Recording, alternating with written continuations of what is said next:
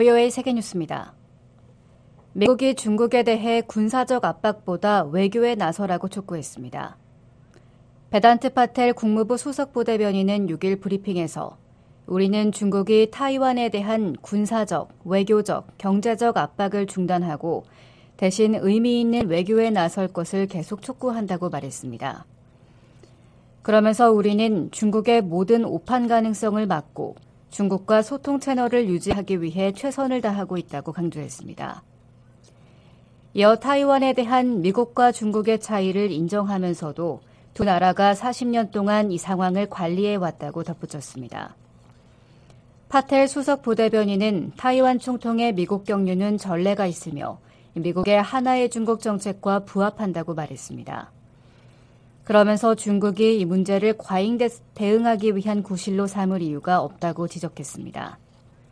한편 중국은 차이 총통의 미국 방문에 반발해 타이완 해협에 군함을 배치했습니다. 시진핑 중국 국가주석이 에마니엘 마크롱 프랑스 대통령, 우르줄라 폰데올라이엔 유럽연합 집행위원장과 3자 정상회담을 했다고 중국 외교부가 6일 밝혔습니다. 중국 외교부에 따르면 시 주석은 이날 베이징 인민대회당에서 열린 회담에서 중국과 EU가 광범위한 공동 관심사를 공유하고 있다며 양측의 협력과 공통점은 경쟁과 차이를 능가한다고 말했습니다. 시 주석은 중국과 유럽연합 관계의 안정을 강조했습니다. 특히 시 주석은 중국 EU 관계는 제3자를 목표로 하거나 제3자에게 의존하거나 종속되지 않는다며 중국은 항상 양자 관계를 전략적이고 장기적인 관점에서 보고 있다고 말했습니다. 폰데얼라이엔 EU 집행위원장은 EU가 중국의 역사와 문화를 존중한다며 중국과의 솔직하고 건설적인 대화와 양자 관계 지속적인 발전은 유럽의 평화와 안정을 위해 매우 중요하다고 말했습니다.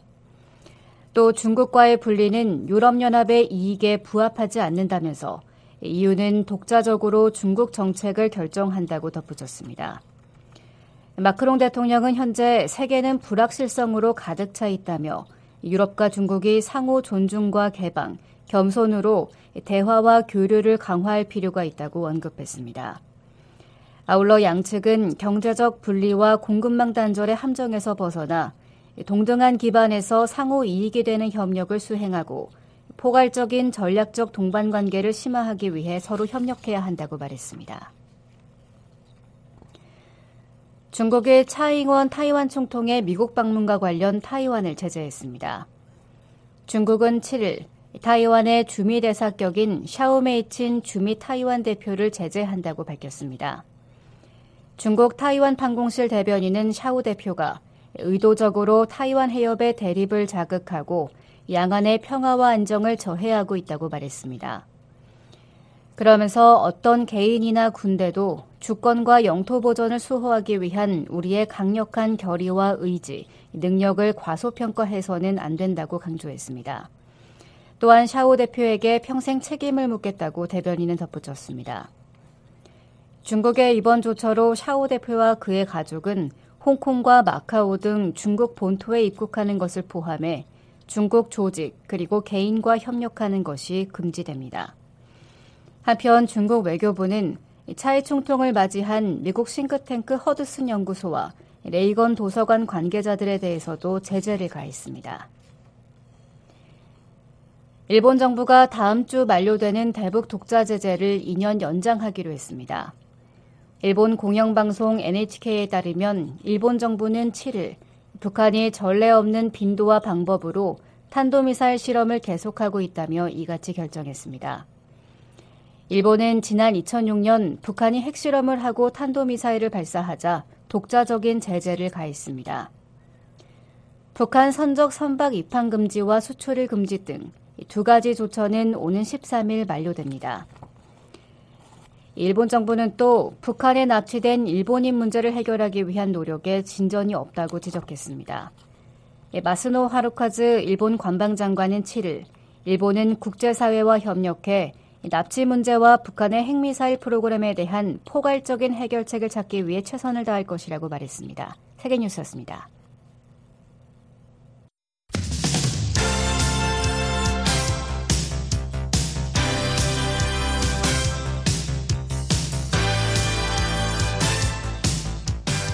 출발. 뉴스 쇼. 여러분 안녕하십니까? 4월 8일 토요일 새벽 VOA 출발 뉴스 쇼 시작하겠습니다. 진행의 박동정입니다. 먼저 이 시간 주요 소식입니다. 미한일 북핵 수석 대표들은 7일 서울에서 공동 성명을 발표하고 모든 유엔 회원국들의 유엔 안보리 결의를 완전히 이행할 것을 촉구했습니다. 백악관은 북한이 대화에 복귀하도록 중국이 영향력을 발휘할 것을 촉구했습니다. 국무부는 중국이 북한의 무모한 행동을 막아야 한다고 지적했습니다. 북한 정보기술 노동자와 허가 등이 여전히 중국과 동남아시아에서 외화거리를 하고 있다고 유엔이 지적했습니다. 오늘 북한은 대체로 맑겠으나 평북과 함경 북부는 구름 많이 끼겠습니다. 오전에 평북 북부와 함경 북부 한때 눈 곳곳에 내리겠습니다.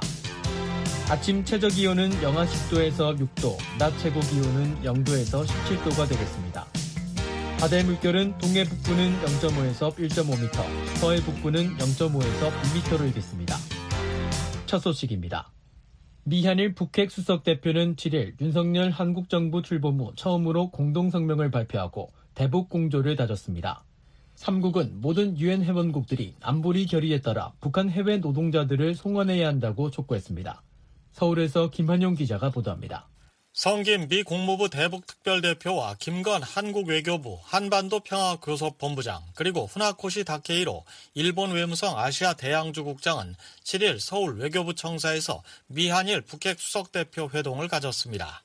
이들은 협의를 마친 뒤 공동 성명을 내고 모든 유엔 회원국들이 유엔 안보리 결의를 완전히 이행할 것을 촉구한다고 밝혔습니다. 국제사회 해외에 여전히 체류하며 외화를 벌어들이는 북한 해외 노동자들을 돌려보낼 것을 촉구한 겁니다. 미한일 세 나라 북핵 수석 대표가 대면 협의를 한 것은 지난해 12월 자카르타 회동 이후 약 4개월 만이고 새 수석 대표가 공동 성명을 발표한 것은 지난해 윤석열 정부가 출범한 이후 처음입니다. 새나라 수석 대표는 유엔 회원국들이 2017년 안보리 결의 2397호에 따라 그들의 관할권 내에서 소득을 얻는 모든 북한 노동자들을 송환해야 한다고 강조했습니다. 이어 유엔 회원국들은 경각심을 갖고 2017년 안보리 결의 2375호에 합치되도록 해외 북한 노동자들에게 노동 허가를 갱신하거나 신규 부여하지 않도록 해야 하며 북한의 제재 회피 시도에 대해서도 대응해 나가야 할 것이라고 말했습니다. 세 나라가 북한의 주요 외화 수입원으로 지적되온 해외 노동자 문제를 다시 제기하고 나선 것은 북한이 신종 코로나 바이러스 감염증 사태를 이유로 취했던 국경 봉쇄 조치를 해제할 기미를 보이고 있기 때문이라는 관측입니다. 한국의 조성열 북한 대학원 대학교 초빙 교수입니다. 이번 성명의 성격은 북한이 지속적으로 미사일 개발을 해나가는데 필요한 자금줄을 막는 데 목적이 있는 것 같습니다. 그래서 북한이 최근에 해외 근로자라든지 사이버 테러로 인한 현금, 갈취 이런 부분들을 막으려고 한 노력은 좀 눈에 띄는 것 같습니다. 유엔 안보리는 2017년 채택한 대북 제재 결의 2375호에서 회원국들의 북한 노동자에 대한 고용 허가 부여를 금지한 데 이어 2397호에서는 회원국들이 해외 북한 노동자들을 2019년 12월 22일까지 모두 송환시키도록 했습니다. 하지만 신종 코로나 사태 발발로 북한이 국경을 봉쇄, 해외로부터의 입국을 모두 차단하면서 2019년 말 이후 결의 이행이 사실상 중단됐습니다. 북한은 과거 중국과 러시아를 비롯해 세계 각국에 5만 명에서 10만 명의 해외 노동자를 파견한 것으로 알려졌는데 이 중 상당수가 잔류 중일 것으로 추정됩니다. 한국 외교부는 보도 참고 자료를 내고 이런 의무에도 불구하고 여전히 다수의 북한 노동자들이 세계 각지에서 경제 활동을 지속하고 있다며 이들이 벌어들이는 수익은 북한의 핵과 미사일 개발 자금으로도 사용되고 있다고 지적했습니다. 미한일 북핵 수석 대표는 성명에서 북한의 IT, 즉 정보기술 분야 인력들이 계속해서 신분과 국적을 위장해 안보리 제재를 회피하고 해외에서 북한의 불법적인 대량 살상 무기와 탄도미사일 프로그램의 자금으로 사용되는 소득을 얻고 있다고 우려하기도 했습니다. 이와 함께 북한이 악성 사이버 활동을 통한 정보 획득과 자금 탈취, 세탁에도 깊이 우려한다며 이런 불법적 자금 확보를 차단하기 위한 공동 노력의 중요성을 강조한다고 밝혔습니다.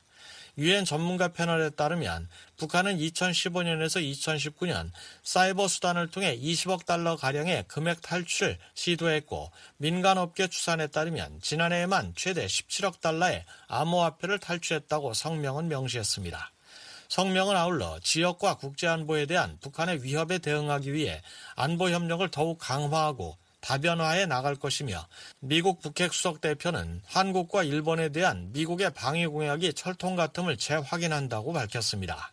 이번 공동성명은 미한일의 대북 압박 기조를 확인한 내용이라는 평가가 나옵니다. 한국 정부 산하 국책연구기관인 통일연구원 조한범 선임 연구위원입니다.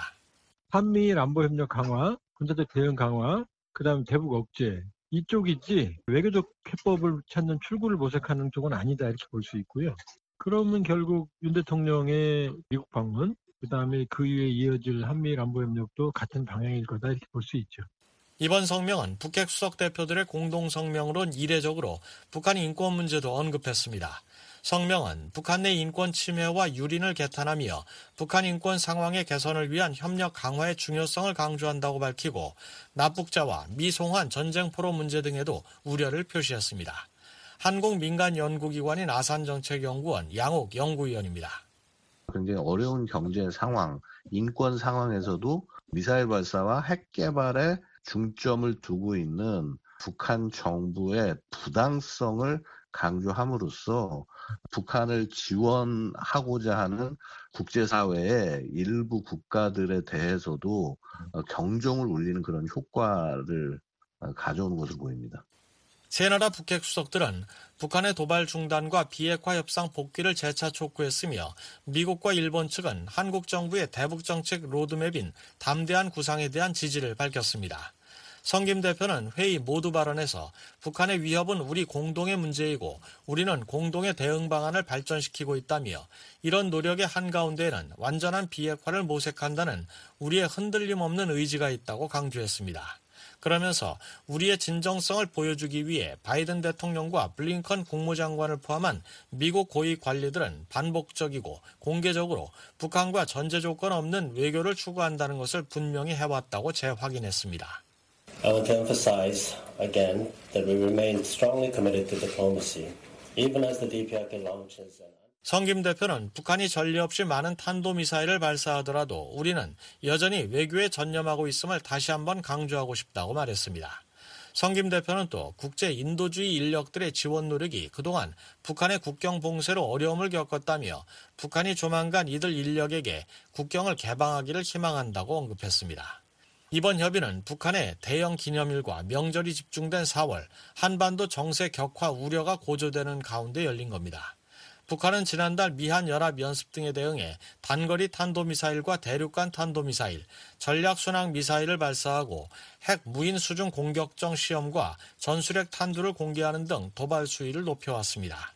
김건 본부장은 핵과 미사일 개발 속도를 높이는 북한을 향해 핵무기가 모든 문제를 해결할 수 있는 요술 지팡이인 양 주민들을 오도하고 있다며 이는 경제를 산산조각내고 있으며 안보를 저해하고 고립을 심화시키고 있다고 비판했습니다. North Korea's nuclear obsession is nothing more than a self-destructive boomerang that destroys the future. 김 본부장은 핵에 대한 북한의 집착은 모든 북한 주민의 미래를 파괴하는 자멸적인 부메랑일 뿐이라고 말했습니다. 후나코시 국장은 최근 윤석열 대통령의 방해를 통한 한일 관계 개선과 이를 토대로 한 미한 일의 공조 강화를 강조했습니다. 그는 기시다 총리와 윤 대통령은 북한의 위협 등 현재의 전략적 환경에 대한 공동의 평가에 기초해 미한일 협력을 더욱 발전시키기로 했다며 한일 양자 관계 개선은 분명 3국 간 협력을 더욱 심화하는 데 기여할 것이라고 말했습니다. 한편 성김 대표는 이날 서울 통일부 청사를 찾아 권영세 장관을 만났습니다.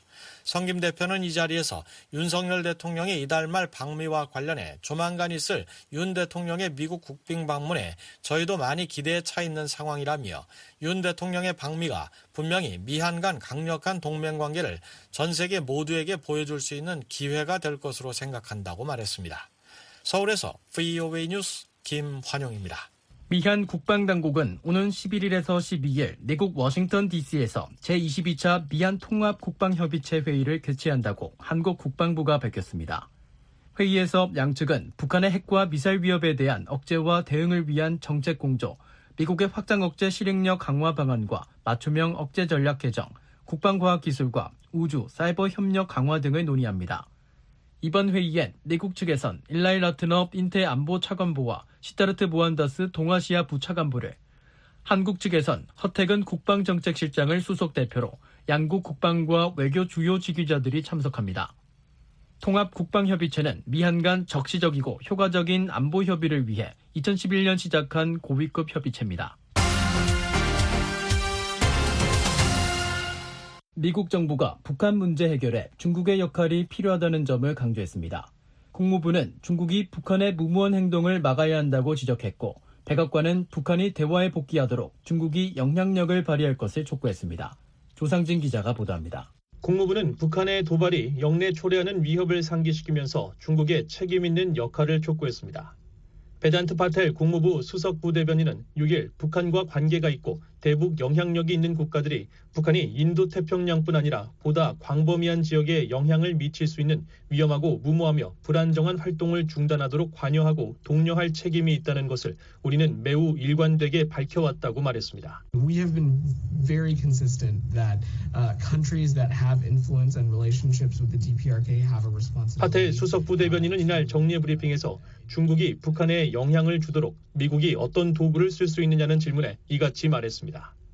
이어 유관국들이 나설 때 유엔 안전보장이사회의 지원 아래 움직여야 한다며 북한과 관련된 여러 유엔 안보리 제재가 있기 때문이라고 말했습니다. 한편 중국이 북한의 핵실험을 막을 수 있느냐는 질문에 파텔 수석부 대변인은 즉답을 하지 않았습니다. I'm just not going to uh, get into hypotheticals or be prescriptive. prescriptive 파텔 수석부 대변인은 가정적인 질문에 답하지 않을 것이며 한 나라가 할 수 있는 일과 할 수 없는 일을 규정하지 않을 것이라고 말했습니다. 국무부는 최근 통합국가전략 중국을 갱신하고 북한 핵 문제 해결을 위해 중국이 협력해야 한다는 원칙을 확인했습니다. 통합국가전략은 각국에 주재한 미국 공관이 4년간 집중할 목표를 제시하는 것으로 대중국 전략은 2022년 발표된 뒤 올해 재검토 후 일부 수정됐습니다. 특히 북한과 관련해 주중 미국 대사관은 한반도의 완전한 비핵화를 달성하고 북한의 불법 무기 프로그램을 제거하는 데 적극적인 역할을 하도록 중국을 압박할 것이라고 밝혔습니다. 이런 가운데 백악관도 북한이 대화에 복귀할 수 있도록 중국이 역할을 해야 한다는 기존 입장을 다시 한번 강조했습니다. We know that China has influence in Pyongyang, and we have long urged them to use that influence to get Mr. Uh, to get Mr. Kim to do the right thing. And 존 커비 백악관 국가안보회의 전략소통조정관은 이날 정례 브리핑에서 북한의 핵과 미사일 도발을 막기 위한 중국의 역할에 대한 질문에 우리는 중국이 북한에 영향력을 갖고 있다는 것을 알고 있다고 말했습니다. 이어 우리는 김 위원장이 옳은 일을 하고 기꺼이 우리와 마주 앉도록 하기 위해 그 영향력을 사용할 것을 그들에게 오랫동안 촉구해왔다고 말했습니다. 그러면서 우리가 밝혀왔듯이 우리는 한반도 비핵화를 아무 조건 없이 외교적으로 다루기 위해 노력할 것이라고 덧붙였습니다. BOA 뉴스 조상진입니다.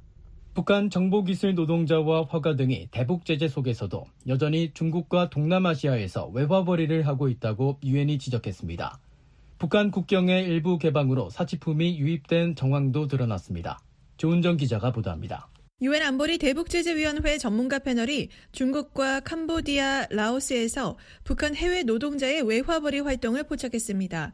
5일 공개된 연례 보고서에 따르면 전문가 패널은 한 연구소의 보고를 토대로 중국 기업 두 곳이 온라인에서 만수대 창작사 등 북한 그림을 판매한다는 사실을 파악하고 조사에 착수했습니다. 특히 북경 차오위 온라인 문화교류 유한공사는 북한 그림을 판매할 뿐 아니라 북한 화가들이 중국 현지에서 초상화를 그리도록 하고 있었습니다. 웹사이트에 기재된 초상화 주문 제작 방법에 따르면 고객이 회사에 연락을 취하면 최대한 빨리 작업실로 초대해 북한 화가가 현장에서 사진을 찍고 제작에 관해 상의합니다. 화가의 인기와 실력에 따라 초상화 제작비는 만 위안에서 3만 위안, 미화 1,470달러에서 4,420달러이며 기간은 약 한 달 소요됩니다. 이 회사는 작업실이 베이징에 두 곳 있다고 밝혔습니다. 전문가 패널은 그림이 판매되거나 화가에게 수수료를 제공한 증거를 확보하지 못했으며 해당 회사들로부터 답변을 받지 못했다고 밝혔습니다. 유엔 안보리는 지난 2017년 채택한 대북결의 2397호를 통해 모든 유엔 회원국이 북한 노동자를 2019년 12월까지 본국으로 송환하도록 했습니다. 따라서 북한 노동자가 아직도 해외에서 외화벌이를 하고 있다면 이는 대북 제재 위반입니다. 전문가 패널은 두바이에서 활동하던 북한 정보기술 IT 인력 오충성이 다른 IT 요원들과 함께 라오스 수도 비엔티안으로 달아났다고 밝혔습니다. 라오스 정부가 전문가 패널에 오충성이 2021년 12월 14일 비엔티안에 도착했으며 이외에 8명의 개인이 함께 입국했을 가능성이 있다고 확인했다는 것입니다. 전문가 패널은 이 밖에도 라오스에서 오충성의 활동 가능성에 대한 정보를 입수해 라오스 정부에 추가 문의를 했다고 밝혔습니다. 이 인물은 지난 2월 한국 정부가 사이버 분야 첫 대북 독자 제재 대상으로 올린 오충성과 동일인으로 추정됩니다. 당시 한국 정부는 오충성이 국방성 소속 IT 인력으로 두바이 등지에서 구인 플랫폼을 통해 다수 회사에 IT 프로그램을 개발, 제공했다고 설명했습니다. 라오스에서는 이 밖에 북한 근로자들이 식당에서 계속 근무하고 있다고 한 유엔 회원국의 전문가 패널에 보고했습니다. 전문가 패널은 동남아 여러 국가를 계속 이동하고 있는 북한인 리철남도 조사하고 있습니다. 리철남은 2005년부터 캄보디아를 근거지로 식당, 도매무역, 환전 등 다양한 외화벌이 사업을 벌였고 2019년 12월 체류 비자가 만료됐습니다. 캄보디아 정부는 2022년 1월 전문가 패널에 리철남을 체포해 추방하려 한다고 보고했습니다. 전문가 패널은 리철남이 캄보디아를 떠난 뒤 베트남, 라오스, 중국 등지를 이동하고 있는 것으로 알려졌다며 이에 대해 조사하고 있다고 밝혔습니다. 한 유엔 회원국은 리철남이 무기, 군사 장비, 다이아몬드와 금 거래, 불법 금융 활동에 연루된 것으로 추정된다고 전문가 패널에 보고했습니다. 캄보디아에서는 또 정찰총국 소속 소카라는 인물이 호텔과 카지노, 식당, 주점 등을 운영해 왔다고 전문가 패널이 밝혔습니다. 캄보디아 당국자들이 소카의 사업장을 폐쇄하고 은행을 동결하며 소송을 제기하려 했지만 그는 2020년 11월 캄보디아를 떠났다고 전문가 패널은 밝혔습니다. 하지만 한 유엔 회원국은 소카와 함께 일하는 북한 여권을 가진 5명이 여전히 캄보디아에서 사업을 하고 있다고 제보했습니다. 이들은 정찰총국 소속으로 추정되고 있습니다. 한편 전문가 패널은 북한 국경이 일부 개방돼 사치품 유입을 가능케 했을 것으로 보인다며 외화 상점과 시장에 외국산 소비자가 다시 등장했다고 밝혔습니다. 특히 평양의 림미영 애국 선내관에 2022년 독일산 스카치 위스키와 보드카가 전달됐다고 지적했습니다. 그러면서 주류 자체는 제재 대상이 아니지만 일부는 사치품으로 간주될 수 있다고 밝혔습니다. 전문가 패널은 2022년 6월과 10월 사이 중국에서 북한으로 미화 320만 달러 상당의 주류가 수출됐다는 중국 해관 총서 자료를 인용했습니다. 전문가 패널의 질의에 대해 중국 정부는 주류는 대북 수출 금지 대상이 아니며 안보리 대북 제재 결의는 전문가 패널에 대해 사치품의 범위를 규정할 권한을 주지 않았다고 답했습니다. 이번에 발간된 보고서는 지난해 7월 말부터 올해 1월 말까지 유엔 회원국들의 대북 제재 이행 현황을 다루고 있습니다. 대북제재위 전문가 패널은 지난 2009년 미국과 한국, 중국, 일본, 영국, 프랑스, 러시아, 싱가포르 등 8개 나라에서 파견된 전문가 8명으로 구성됐습니다. 전문가 패널은 북한을 비롯한 관련국들의 대북 제재 불이행 사례 조사, 제재 이행과 관련한 정보 수집과 분석이 주요 임무로 매년 두 차례 북한의 제재 위반 활동 등을 담은 보고서를 작성해 위원회에 제출하고 있습니다. BOA 뉴스 조은정입니다. 미 재무부가 북한을 탈중앙화 금융을 악용하는 주요 행위자로 지목했습니다. 북한 해커들이 불법 수익 자금을 송환하고 세탁하는데 탈중앙화 금융을 이용하고 있다는 겁니다. 조상진 기자가 보도합니다. 미국 재무부가 북한이 탈중앙화 금융 디파이의 취약점을 이용해 암호화폐 자산 탈취 관련 각종 사이버 범죄를 벌이고 있다고 밝혔습니다. 재무부는 6일 세계 최초로 발간한 탈중앙화 금융 관련 불법 금융 위험 평가 보고서에서 북한과 사이버 범죄자, 랜섬웨어 공격자, 절도범, 사기꾼과 같은 행위자들은 불법 수익 자금을 송금하고 세탁하기 위해 DeFi 서비스를 이용하고 있다고 지적했습니다. 그러면서 이들은 많은 DeFi 서비스들이 자금 세탁 방지 및 테러 자금 조달 방지 이행 의무를 다하지 못하고 있는 것을 포함한 취약점들을 악용할 수 있다고 경고했습니다. DeFi는 탈중앙화 금융의 영어 약자로 은행이 중개자가 돼 서비스를 제공하는 기존 금융산업과 달리 암호화폐 블록체인 기술을 이용해 거래소와 중개인의 개입 없이 컴퓨터 코드만으로 통제되는 스마트 계약을 맺고 진행하는 각종 금융 거래를 뜻합니다. 기존 금융 체계의 통제와 규제에서 벗어나 자유롭게 금융 서비스를 이용할 수 있는 반면 중앙 집중형 금융 시스템과 달리 보안이 취약한 것으로 알려져 왔습니다. 보고서는 악성 행위자들이 가상자산 탈취를 위해 DeFi 서비스를 손상시키고 사이버 보안 취약점을 이용했다고 지적했습니다. 특히 미국과 유럽, 유엔의 제재 체제에 압박을 받고 있는 북한은 중앙 집중형 가상자산 서비스 제공업체와 디파이 서비스 모두에서 점점 더 많은 가상자산을 훔치고 있다고 지적했습니다.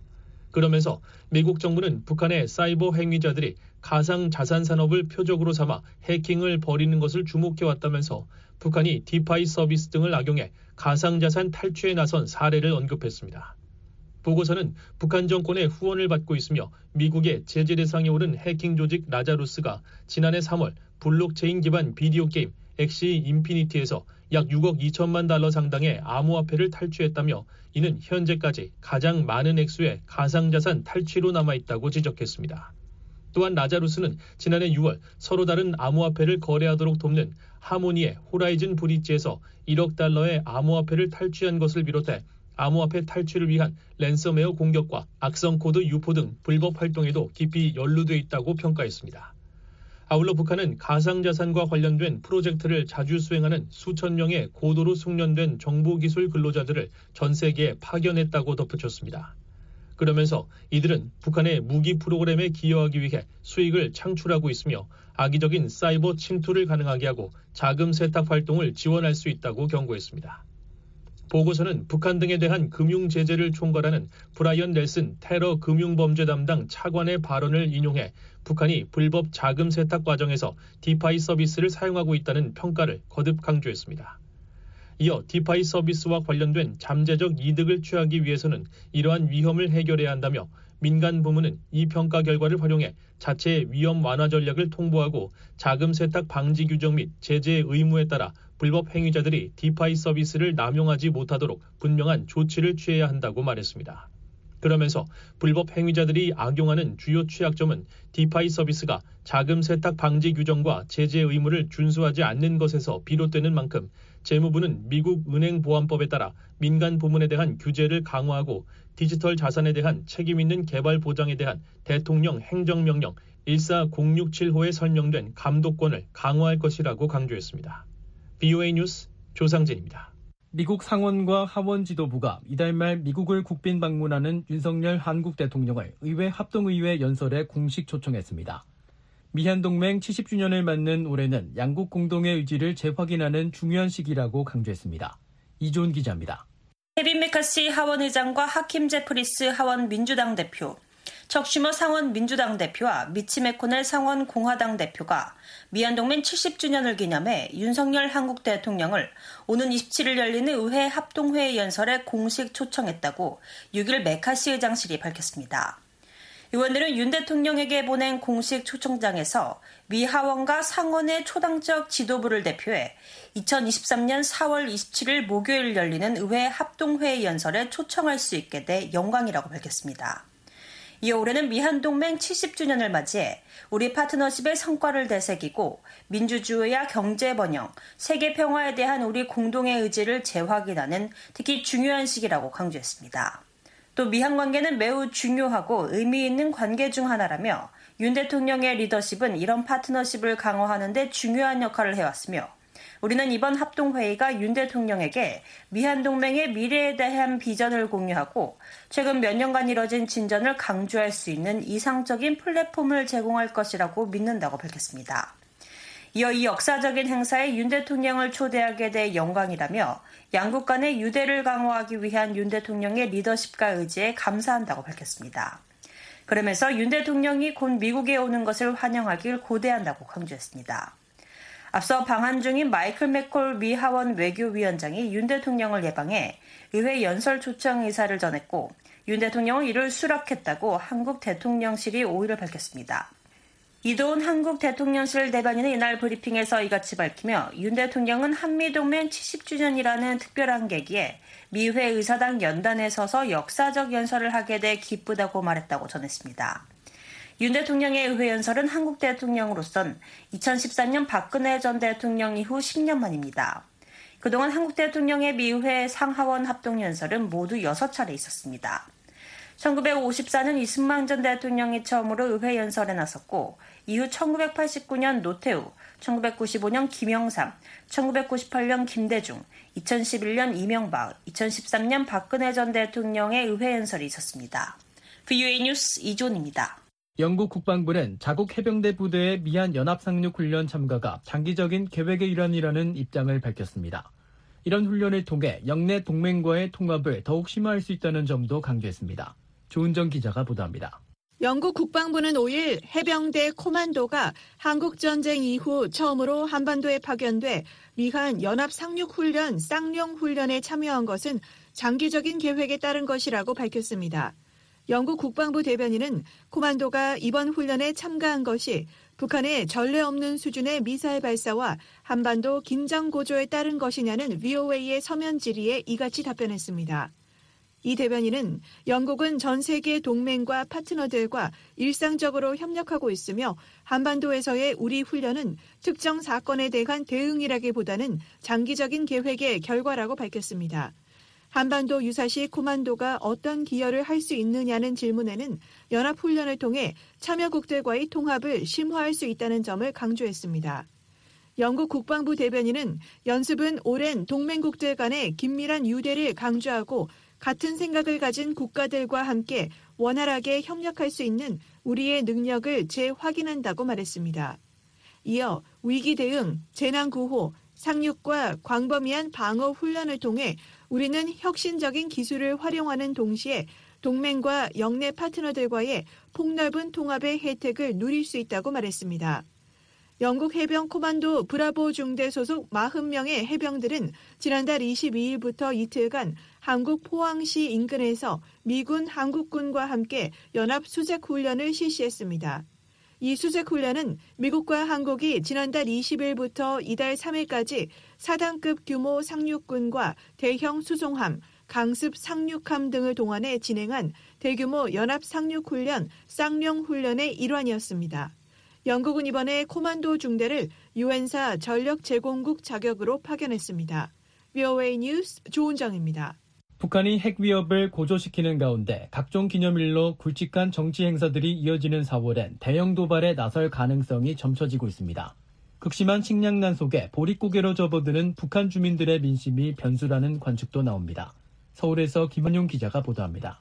올 전반기 미한 연합연습인 자유의 방패와 미 핵추진 항공모함 니미초가 참가한 미한일 연합 해상훈련 등 대규모 군사훈련들이 일단락됐지만 북한은 4월 들어서도 도발을 이어갈 것이라는 전망이 나옵니다. 무엇보다 북한의 주요 정치 일정들이 무력 시위의 변수로 꼽히고 있습니다. 오는 15일은 김일성 주석의 생일로 북한이 최대 명절로 삼고 있는 태양절 제111주년 기념일이고 11일은 김정은 국무위원장 노동당 제1비서 추대 제11주년 그리고 13일은 국방위원회 제1위원장 추대 11주년이 되는 날입니다. 25일은 조선인민혁명군 창건 91주년 기념일입니다. 민간 연구기관인 한국국가전략연구원 문성묵 통일전략센터장은 북한이 4월 정치 행사들을 내부 결속에 최대한 활용하려 할 것이라며 그 효과를 증폭시키기 위해 무력 시위에 나설 것으로 예상했습니다. 북한의 최근 행태를 보면 또 특징이 그동안 했던 뭐 화살 120이라든지 해일, 화산 30일, 북한이 공개한 이런 일련의 핵미사일들을 북한 내부 주민들에게 일일이 다 공개하고 그걸 김정은의 업적 또 김정은을 향한 충성 내부 결속 이런 목적으로 활용을 했어요. 그러니까 4월 달에도 그런 필요가 분명히 있는 거지요. 북한은 이달 중 대규모 군사 이벤트를 진행하기 위한 사전 분위기 조성 움직임도 보이고 있습니다. 북한 국가우주개발국은 지난해 말 올해 4월까지 군사 정찰 위성 1호기 준비를 끝내겠다고 밝힌 바 있습니다. 이달 중 군 정찰 위성 발사를 예고한 것으로 해석되는 대목입니다. 노동당 기관지 노동신문은 지난달 6일 박경수 국가우주개발국 부국장의 기자회견을 싣더니 이달 1일엔 창립 10주년을 맞는 국가우주개발국을 집중 조명했습니다. 위성 개발과 발사, 활용 등 우주 개발 정당성을 강조하는 내용들로 위성 발사를 위한 분위기를 띄우고 있다는 관측입니다. 한국 정부 산하 국책연구기관인 통일연구원 홍민 북한연구실장은 북한이 정찰 위성을 태양절이나 인민군 창건일에 맞춰 축포처럼 쏠 수 있다고 말했습니다. 홍 실장은 또 이어지는 미한 연합훈련에 대한 맞대응 차원의 도발 또한 3월과 비슷한 방식으로 계속될 것으로 내다봤습니다. 북한은 군 정찰 위성 1호기 발사만이 아니라 고체 연료 대륙간 탄도미사일 ICBM 발사나 ICBM의 정상각도 발사 그리고 7차 핵실험 등에 나설 가능성도 배제할 수 없습니다.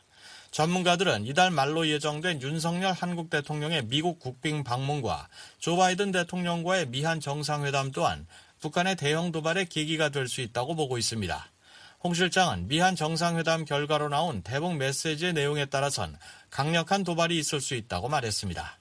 4월 26일, 27일 한미 정상회담의 공동성명이라든가 결과가 나올 때 그 결과에 대한 메시지 반응 이 부분이 일종의 정치적 타이밍으로서 뭔가 도발이 이루어질 수 있는 시기다. 이렇게 정리는 할 수 있을 것 같습니다. 전문가들은 북한이 대형 도발에 나설 경우 미군의 대응 가능성 등 외교적, 군사적 부담이 큰 ICBM 정상각도 발사보다는 이미 지상 사출 시험을 한 고체 연료 엔진 기반의 ICBM 발사 가능성이 더 크다고 보고 있습니다. 김진무 숙명여대 글로벌 서비스 학부 교수는 북한이 핵무기 개발에 기술적 수요가 여전히 있지만 극심한 식량난 속에서 농번기에 접어든 4월 중엔 도발을 자제할 가능성이 있다고 말했습니다. 김 교수는 대규모 미한연합훈련이 일단락되면서 북한의 위기감도 줄어들 것이라며 김정은 국무위원장은 보릿고개로 들어선 북한 주민들을 달래기 위해 내치에 보다 집중할 것으로 내다봤습니다. 지금 농번기예요. 파종해야 될 때야. 모내기 해야 된단 말이에요. 근데 지금 자꾸 미사일 쏘고 하는 거는 민심이 굉장히 어려워질 수 있다는 거죠.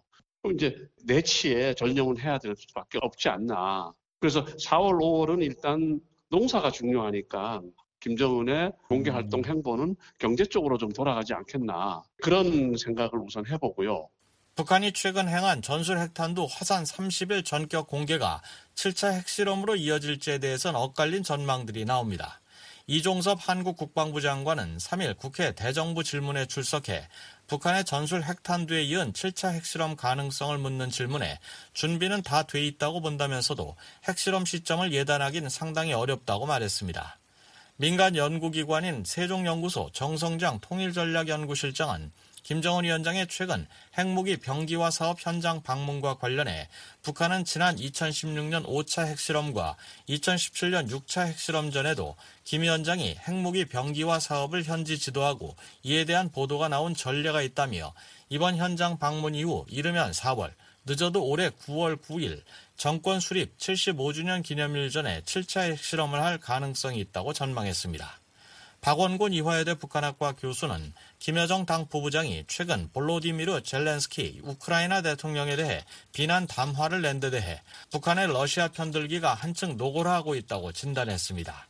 박 교수는 북한 최고 지도자 수준에서 나오는 이 같은 행동은 향후 7차 핵실험 같은 유엔 안보리 결의에 반하는 대형 도발을 염두에 두고 안보리 상임이사국인 러시아와의 밀착을 강화하는 행보일 수 있다고 말했습니다.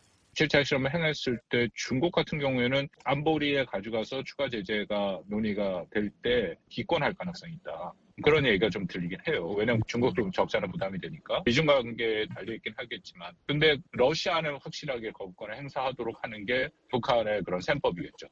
홍민 실장은 북한이 경제난을 수습하기 위해 중국과의 교역 정상화에 속도를 내고 있는 가운데 중국이 부담스러워하는 핵실험을 조기에 감행하긴 어려울 것으로 내다봤습니다. 서울에서 VOA 뉴스 김환용입니다. 미국 의회가 최근 한국과 관련해 인도태평양 정책과 미한 동맹, 양국 무역 및 투자에 관심을 집중하고 있다고 미국 의회 조사국이 밝혔습니다. 양국이 전략적 협력을 강화하고 있지만 일부에서 경제적 갈등이 늘었다는 점도 지적했습니다. 이존 기자입니다. 미 의회 조사국은 5일 갱신한 한국 보고서에서 지난 10년간 미한 관계에 대한 의회의 관심은 종종 북한에 대한 미한 협력에 집중됐고 최근 들어선 인도태평양 정책과 미한 동맹 그리고 양국 무역과 투자 움직임에 집중되고 있다고 평가했습니다. 특히 지난해 5월 취임한 윤석열 한국 대통령이 한반도를 넘어 한국의 위상을 높이고 미국의 인도태평양 전략에 더 적극적인 파트너가 됨으로써 한국을 글로벌 중추국으로 탈바꿈시키려 하고 있다고 밝혔습니다. 보고서는 조 바이든 대통령과 윤 대통령은 군사훈련을 통해 대북 정책에 대해 보다 긴밀한 공조를 구축하는 한편 일본과의 상북 협력을 확대함으로써 미한 양국 간 전략적 제휴를 더욱 강화했다고 평가했습니다. 또 양측은 기술 개발과 공급망 회복력을 촉진하기 위한 미국의 노력에 한국 기업들을 통합하기 위해 노력해왔다고 밝혔습니다. 다만 양국 공동 정선이 증대되고 있음에도 불구하고 중국에 대한 한국의 접근법은 미국보다 덜 대립적이고 2022년 제정된 인플레이션 감축법에 담긴 전기차 관련 조항에 대한 한국의 불만으로 인해 미한 양국 간 경제적 마찰은 늘었다고 지적했습니다. 보고서는 미한 양국의 대북 정책 협력과 관련해 전임 한국 정부는 대북 외교를 강조한 반면 윤 대통령과 바이든 대통령은 억지를 강조했다고 진단했습니다. 이어 미한 양국이 미국의 해구산 아래에 있는 확장 억지에 대한 고위급 협의를 재가동하고 도널드 트럼프 전 대통령과 윤 대통령의 전인자인 문재인 전 대통령이 2018년부터 축소해온 일본을 포함한 연합군사훈련의 범위와 규모를 확대했다고 언급했습니다. 보고서는 한중 관계와 관련해 중국의 지지 혹은 반대가 한국의 대북 정책 결과를 형성하는 데 있어서 결정적일 수 있다고 분석했습니다. 이어 윤 대통령은 중국과의 관계에서 종종 신중한 태도를 보이면서도 한국의 군사 대비 태세 확대와 미국, 일본과의 안보 협력을 축소하려는 중국의 노력에 대해선 반발했다고 밝혔습니다. 보고서는 한일 관계에 대해선 관계가 개선되긴 했지만 역사적 문제를 둘러싼 양국 간 불신은 여전히 미국의 두 동맹국 사이 긴장의 원인으로 남아있다고 지적했습니다. VOA 뉴스 이조은입니다. 북한이 반동사상 문화 배격법 등 주민들의 기본권을 침해하는 법들을 잇따라 제정하는 것은 정권의 불안감을 보여준다고 서방 세계의 인권 전문가들이 진단했습니다. 유엔이 채택한 북한 인권 결의안과 세계 인권 선언을 북한 주민들에게 적극 알리는 공동 노력이 필요하다는 권고가 나왔습니다. 김영권 기자가 보도합니다. 세계 최대 국제인권단체인 국제 앰네스티는 6일 VOA에 보낸 성명에서 북한이 제정한 반동사상문화 배격법, 청년교양보장법, 평양문화보호법은 모두 국제인권법에 정면으로 위배된다고 밝혔습니다. 세계 150여 개 나라의 인권 상황을 감시하는 이 단체는 세계 인권 선언을 인용해 표현의 자유는 누구나 마땅히 누려야 하는 자유이며 모든 사람은 모든 매체를 통해 국경과 상관없이 정보와 사상을 구하고 받아들이고 전파할 자유가 있다고 강조했습니다. 이 단체의 최재훈 북한인권 담당관은 성명에서 이는 당연히 북한에 거주하는 사람들에게도 예외일 수 없다며 하지만 최근 북한 당국이 제정한 위의 법들은 이에 정면으로 반하는 성격을 띠고 있다고 지적했습니다. 이는 북한 당국이 주민들의 표현의 자유보단 억압을 통한 사회 통제에 더 우선순위를 두고 있다는 설명입니다. 최 담당관은 그러면서 최근 북한 당국이 취해온 표현의 자유를 억압하는 일련의 행보를 보면 과연 자신들이 스스로 비준한 자유권 규약 등 국제 인권 규범을 성실하게 이행하려는 의지가 있는지 의문이 든다고 밝혔습니다.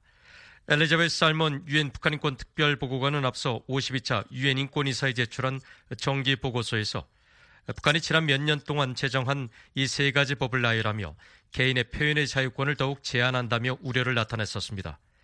유엔 인권이사회 역시 이번 주에 채택한 북한 인권 결의안에서 사상, 양심, 종교, 신앙의 자유와 의견, 표현, 결사의 자유 보장을 강조하며 이런 권리를 억압하는 반동사상 문화 배격법을 포함한 법과 관행을 재검토할 것을 북한 정부에 촉구했습니다. 북한 관영 매체들의 보도와 한국의 대북 시민사회 단체들에 따르면 이 세 법은 모두 외부 정보와 남한식 말투 등에 대한 전면적인 접근 금지와 처벌을 더 강화한 게 특징입니다. 특히 북한 조선중앙TV는 지난해 청년교양보장법이 총 5장 45개 조문으로 이뤄져 있으며 반사회주의, 비사회주의적 현상을 철저히 단속하고 위법행위에 대한 법적 책임까지 자세히 규제한다고 전했었습니다. 또한 대북 매체들에 따르면 북한이 지난 1월 채택한 평양문화보호법은 남한식 말투를 철저히 금지하고 있으며 남한말을 쓰면 6년 이상의 징역형, 남한 말투를 가르치면 최고 사형에 처하는 것으로 알려졌습니다. 한국통일부는 지난주 발표한 2023 북한 인권 보고서에서 한국 영상물을 시청, 판매, 유포한 혐의 등에 대해 사형까지 집행됐다며 사례들을 자세히 밝힌 바 있습니다. 영국 의회 내 북한 문제에 관한 초당파 의원 모임의 공동 의장인 데이비드 알턴 영국 상원 의원은 북한의 이런 연쇄적 법 제정에 대해 정권의 전체주의 속성과 두려움을 반영하는 것이라고 진단했습니다. 알턴 의원은 6일 북한의 세 가지 법 집행에 대한 VOA의 질의에 노래, 그림, 사진, 디자인을 보거나 배포하는 것을 정권이 법으로 금지해야 할 때는 여기에 관여한 전체주의 정권의 본질에 대한 모든 것을 말해준다고 지적했습니다. 또 이는 자유사회와 독재 정권의 근본적 차이를 보여준다며 시민들이 독재의 대안을 발견함에 따라 권좌에 앉아 있을 날이 얼마 남지 않게 될 것이란 정권의 두려움을 드러낸다고 설명했습니다. 이어 올해 유엔의 북한인권 결의안 채택 20주년, 유엔 인권조사위원회 설립 10주년과 더불어 세계 인권 선언 채택 75주년을 마침만 이 선언의 30개 조항은 북한에서 모두 무시되고 있다고 비판했습니다. 아울러 우리는 끔찍한 인권 침해의 가해자들에게 책임을 묻기 위해 기념일을 줄이고 더 많은 집단 행동이 필요하다며 이 새로운 북한의 법들은 북한 내 인권을 체계적이고 조직적으로 거부하는 또 다른 징표일 뿐이라고 덧붙였습니다. 로버타 코엔 전 국무부 인권 담당 부차관보도 외부 정보 접근에 대한 처벌을 강화하는 북한의 연쇄적인 법 제정은 김정은 정권의 두려움을 방증하는 것으로 풀이했습니다. 젊은 세대의 충성심을 경제와 정치 체제, 문화가 잘 발달한 성공 사례인 한국에 빼앗기는 데 대한 북한 정부의 큰 두려움과 불안감을 반영한다는 설명입니다. These reflect uh, the great fear and insecurity that the North Korean government has about losing the loyalty of their young generation. 아울러 이는 북한 청년들이 한국에 매력을 느끼고 있다는 증거이기도 하다면서 억압으로 이들의 충성심을 얻으려는 전략은 통하지 않을 것이라고 설명했습니다.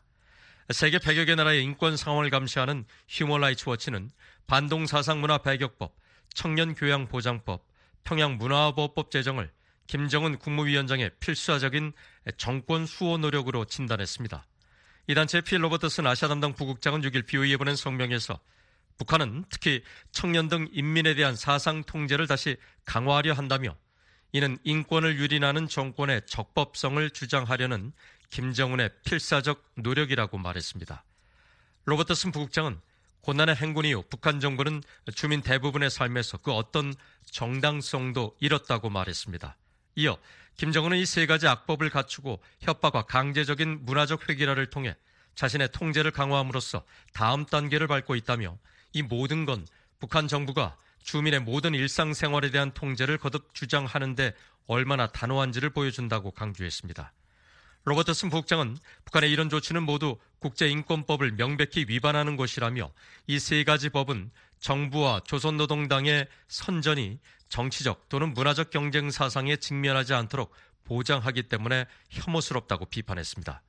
한국의 이신화 북한인권 국제협력대사는 최근 제네바에서 열린 국제회의에서 이 세 가지 법에 대해 북한 주민의 기본권을 저해하는 3대 악법으로 부르고 싶다고 말했습니다.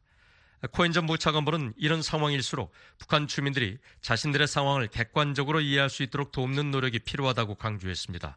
그러면서 한국과 미국, EU 등이 유엔과 함께 세계 인권 선언, 유엔의 북한 인권 결의안 등을 한국어로 번역해 해외 파견 북한 인력을 필두로 북한 주민들에게 전달할 방안을 마련해야 한다고 제의했습니다. 북한 정부는 그러나 유엔 결의와 전문가들의 권고를 적대 행위라며 다시 일축했습니다.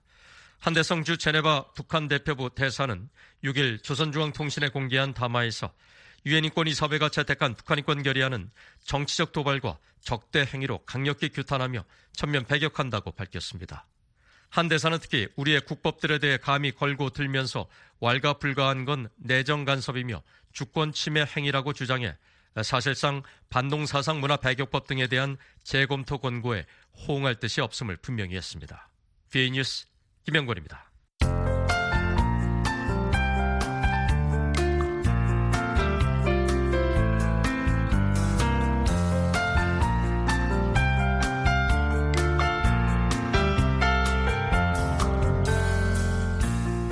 한국 기상청 제공 자세한 날씨 정보입니다. 오늘 북한은 대체로 맑겠으나 평북과 함경 북부는 구름 많이 끼겠습니다. 오전에 평북 북부와 함경 북부 한때 눈 곳곳에 내리겠습니다. 아침 최저 기온은 영하 10도에서 6도, 낮 최고 기온은 0도에서 17도가 되겠습니다. 바다의 물결은 동해 북부는 0.5에서 1.5m, 서해 북부는 0.5에서 2m로 일겠습니다. 이어서 지역별 날씨 전해드립니다. 먼저 평안남북도 오전 오후 맑겠습니다. 평양의 아침 최저 기온은 2도, 낮 최고 기온 13도 예상됩니다. 안주는 아침 최저 0도, 낮 13도, 남포 아침 최저 3도, 낮 12도, 양덕 아침 영하 2도, 낮 12도, 신의주 아침 1도, 낮 14도, 구성 아침 0도, 낮 14도 기온 분포 보이겠습니다. 자강도는 오전 오후 맑겠습니다. 중강 아침 최저 기온은 영하 3도, 낮 최고 기온 12도, 강계 아침 영하 3도, 낮 12도, 희천 아침 영하 2도, 낮 14도 예상됩니다. 황해도는 오전 오후 맑겠습니다.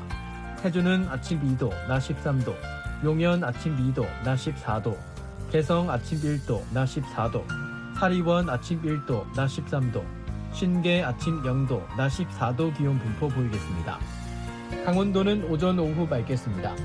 원산은 아침 5도, 낮 16도, 심포 아침 3도, 낮 15도, 장전 아침 6도, 낮 16도, 평강 아침 영하 3도, 낮 12도 예상됩니다. 함경남북도는 오전 구름 많이 끼겠고 오후 맑겠습니다. 함흥은 아침 1도, 낮 17도, 장진 아침 영하 7도, 낮 5도, 청진 아침 1도, 낮 10도, 김책 아침 1도, 낮 13도 기온 보이겠습니다. 양강도는 오전 오후 맑겠습니다.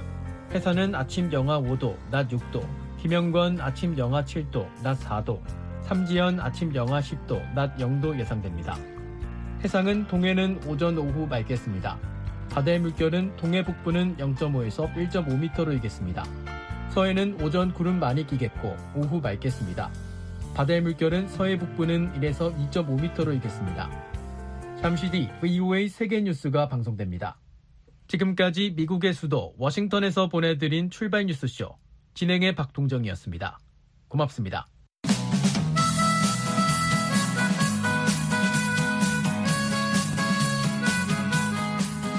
다양한 인종, 다양한 문화가 한데 어울려 사는 나라, 바로 미국입니다. 미국은 용감입니다. 위대한 정치인,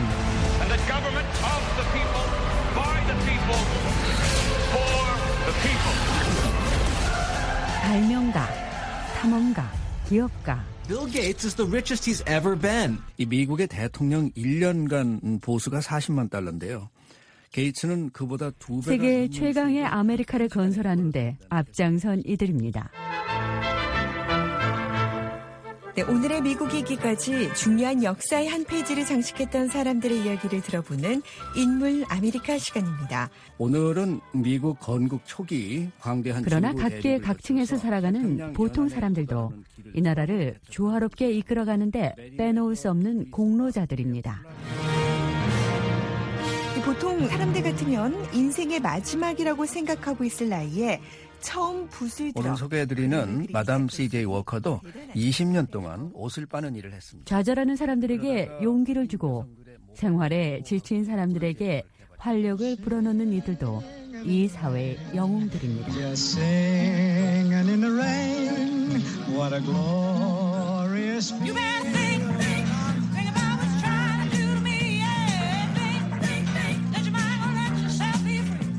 오늘날의 미국을 일궈놓은 다양한 사람들의 이야기 인물 아메리카 매주 일요일 저녁과 월요일 아침 여러분을 찾아갑니다.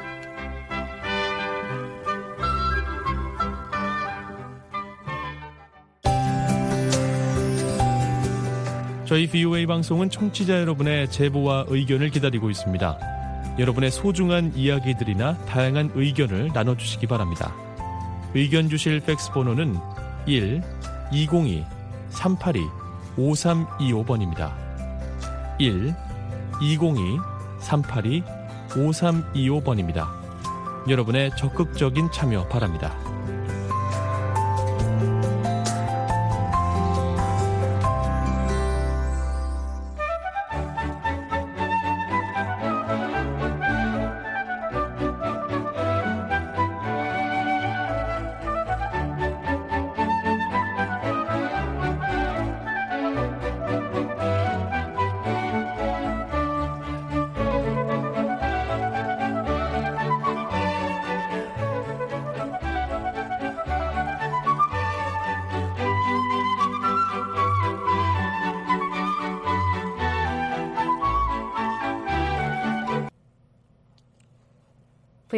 VOA 세계뉴스입니다. 미국이 중국에 대해 군사적 압박보다 외교에 나서라고 촉구했습니다. 베단트 파텔 국무부 수석부 대변인은 6일 브리핑에서 우리는 중국이 타이완에 대한 군사적, 외교적, 경제적 압박을 중단하고 대신 의미 있는 외교에 나설 것을 촉구한다고 말했습니다. 그러면서 우리는 중국의 모든 오판 가능성을 막고 중국과 소통 채널을 유지하기 위해 최선을 다하고 있다고 강조했습니다. 이어 타이완에 대한 미국과 중국의 차이를 인정한다면서도 두 나라가 40년 동안 이 상황을 관리해 왔다고 덧붙였습니다. 파텔 수석 부대변인은 타이완 총통의 미국 경유는 전례가 있으며 미국의 하나의 중국 정책과 부합한다고 말했습니다. 그러면서 중국이 이 문제를 과잉 대응하기 위한 구실로 삼을 이유가 없다고 지적했습니다. 한편 중국은 차이 총통의 미국 방문에 반발해 타이완 해협에 군함을 배치했습니다. 시진핑 중국 국가주석이 에마니엘 마크롱 프랑스 대통령, 우르줄라 폰데얼라이엔 유럽연합 EU 집행위원장과 3자 정상회담을 했다고 중국 외교부가 6일 밝혔습니다. 중국 외교부에 따르면 시 주석은 이날 베이징 인민대회당에서 열린 회담에서 중국과 EU가 광범위한 공동 관심사를 공유하고 있으며 양측의 협력과 공통점은 경쟁과 차이를 능가한다고 말했습니다. 시 주석은 중국과 EU 관계 안정을 강조했습니다. 특히 시 주석은 중국 EU 관계는 제3자를 목표로 하거나 제3자에게 의존하거나 종속되지 않는다며 중국은 항상 양자 관계를 전략적이고 장기적인 관점에서 보고 있다고 말했습니다. 폰데얼라이엔 EU 집행위원장은 EU가 중국의 역사와 문화를 존중한다며 중국과의 솔직하고 건설적인 대화와 양자 관계 지속적인 발전은 유럽의 평화와 안정을 위해 매우 중요하다고 말했습니다. 또 중국과의 분리는 유럽연합의 이익에 부합하지 않는다면서 이유는 독자적으로 중국 정책을 결정한다고 덧붙였습니다. 마크롱 대통령은 현재 세계는 불확실성으로 가득 차 있다며 유럽과 중국이 상호 존중과 개방, 겸손으로 대화와 교류를 강화할 필요가 있다고 언급했습니다. 아울러 양측은 경제적 분리와 공급망 단절의 함정에서 벗어나 동등한 기반에서 상호 이익이 되는 협력을 수행하고 포괄적인 전략적 동반 관계를 심화하기 위해 서로 협력해야 한다고 말했습니다. 중국의 차이원 타이완 총통의 미국 방문과 관련 타이완을 제재했습니다. 중국은 7일 타이완의 주미 대사격인 샤오메이친 주미 타이완 대표를 제재한다고 밝혔습니다. 중국 타이완 판공실 대변인은 샤오 대표가 의도적으로 타이완 해협의 대립을 자극하고 양안의 평화와 안정을 저해하고 있다고 말했습니다. 그러면서 어떤 개인이나 군대도 주권과 영토 보전을 수호하기 위한 우리의 강력한 결의와 의지 능력을 과소평가해서는 안 된다고 강조했습니다. 또한 샤오 대표에게 평생 책임을 묻겠다고 대변인은 덧붙였습니다. 중국의 이번 조처로 샤오 대표와 그의 가족은 홍콩과 마카오 등 중국 본토에 입국하는 것을 포함해 중국 조직 그리고 개인과 협력하는 것이 금지됩니다.